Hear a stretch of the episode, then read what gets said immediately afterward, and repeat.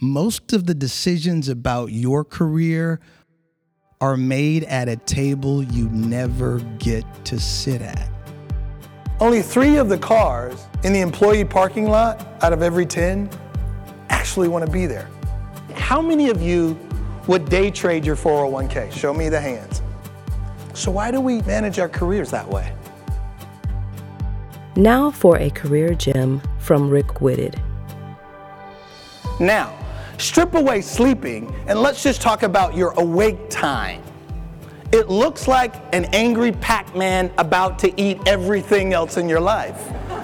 And this, my friends, is a true struggle. This is the struggle you feel with this thing called work life balance. It's real. So we spend most of our life on the stage of work. You know what happens? We end up using work subconsciously to measure life. Now, we all know not to do that, but we do it. And my theory is we do it because we spend so much of life on the stage of work, it is natural to use work to answer some of life's most important question Is my life moving forward? That's why when something doesn't go well at work like you thought it should go, it feels like a gut kick. Anybody agree with that?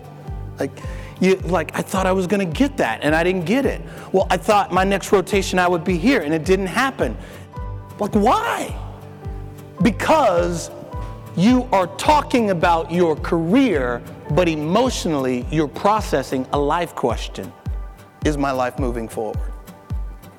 And if you don't recognize that, like me, you're going to be on the side of the road in a career that has great trajectory long term and say, oh my God, I got to get out of here.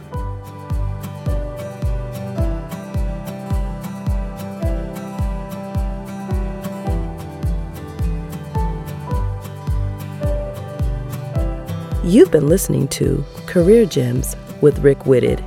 Visit rickwhitted.com for additional episodes and for booking information. Are your career decisions value based or emotionally motivated? Visit www.careerwit.com to find out.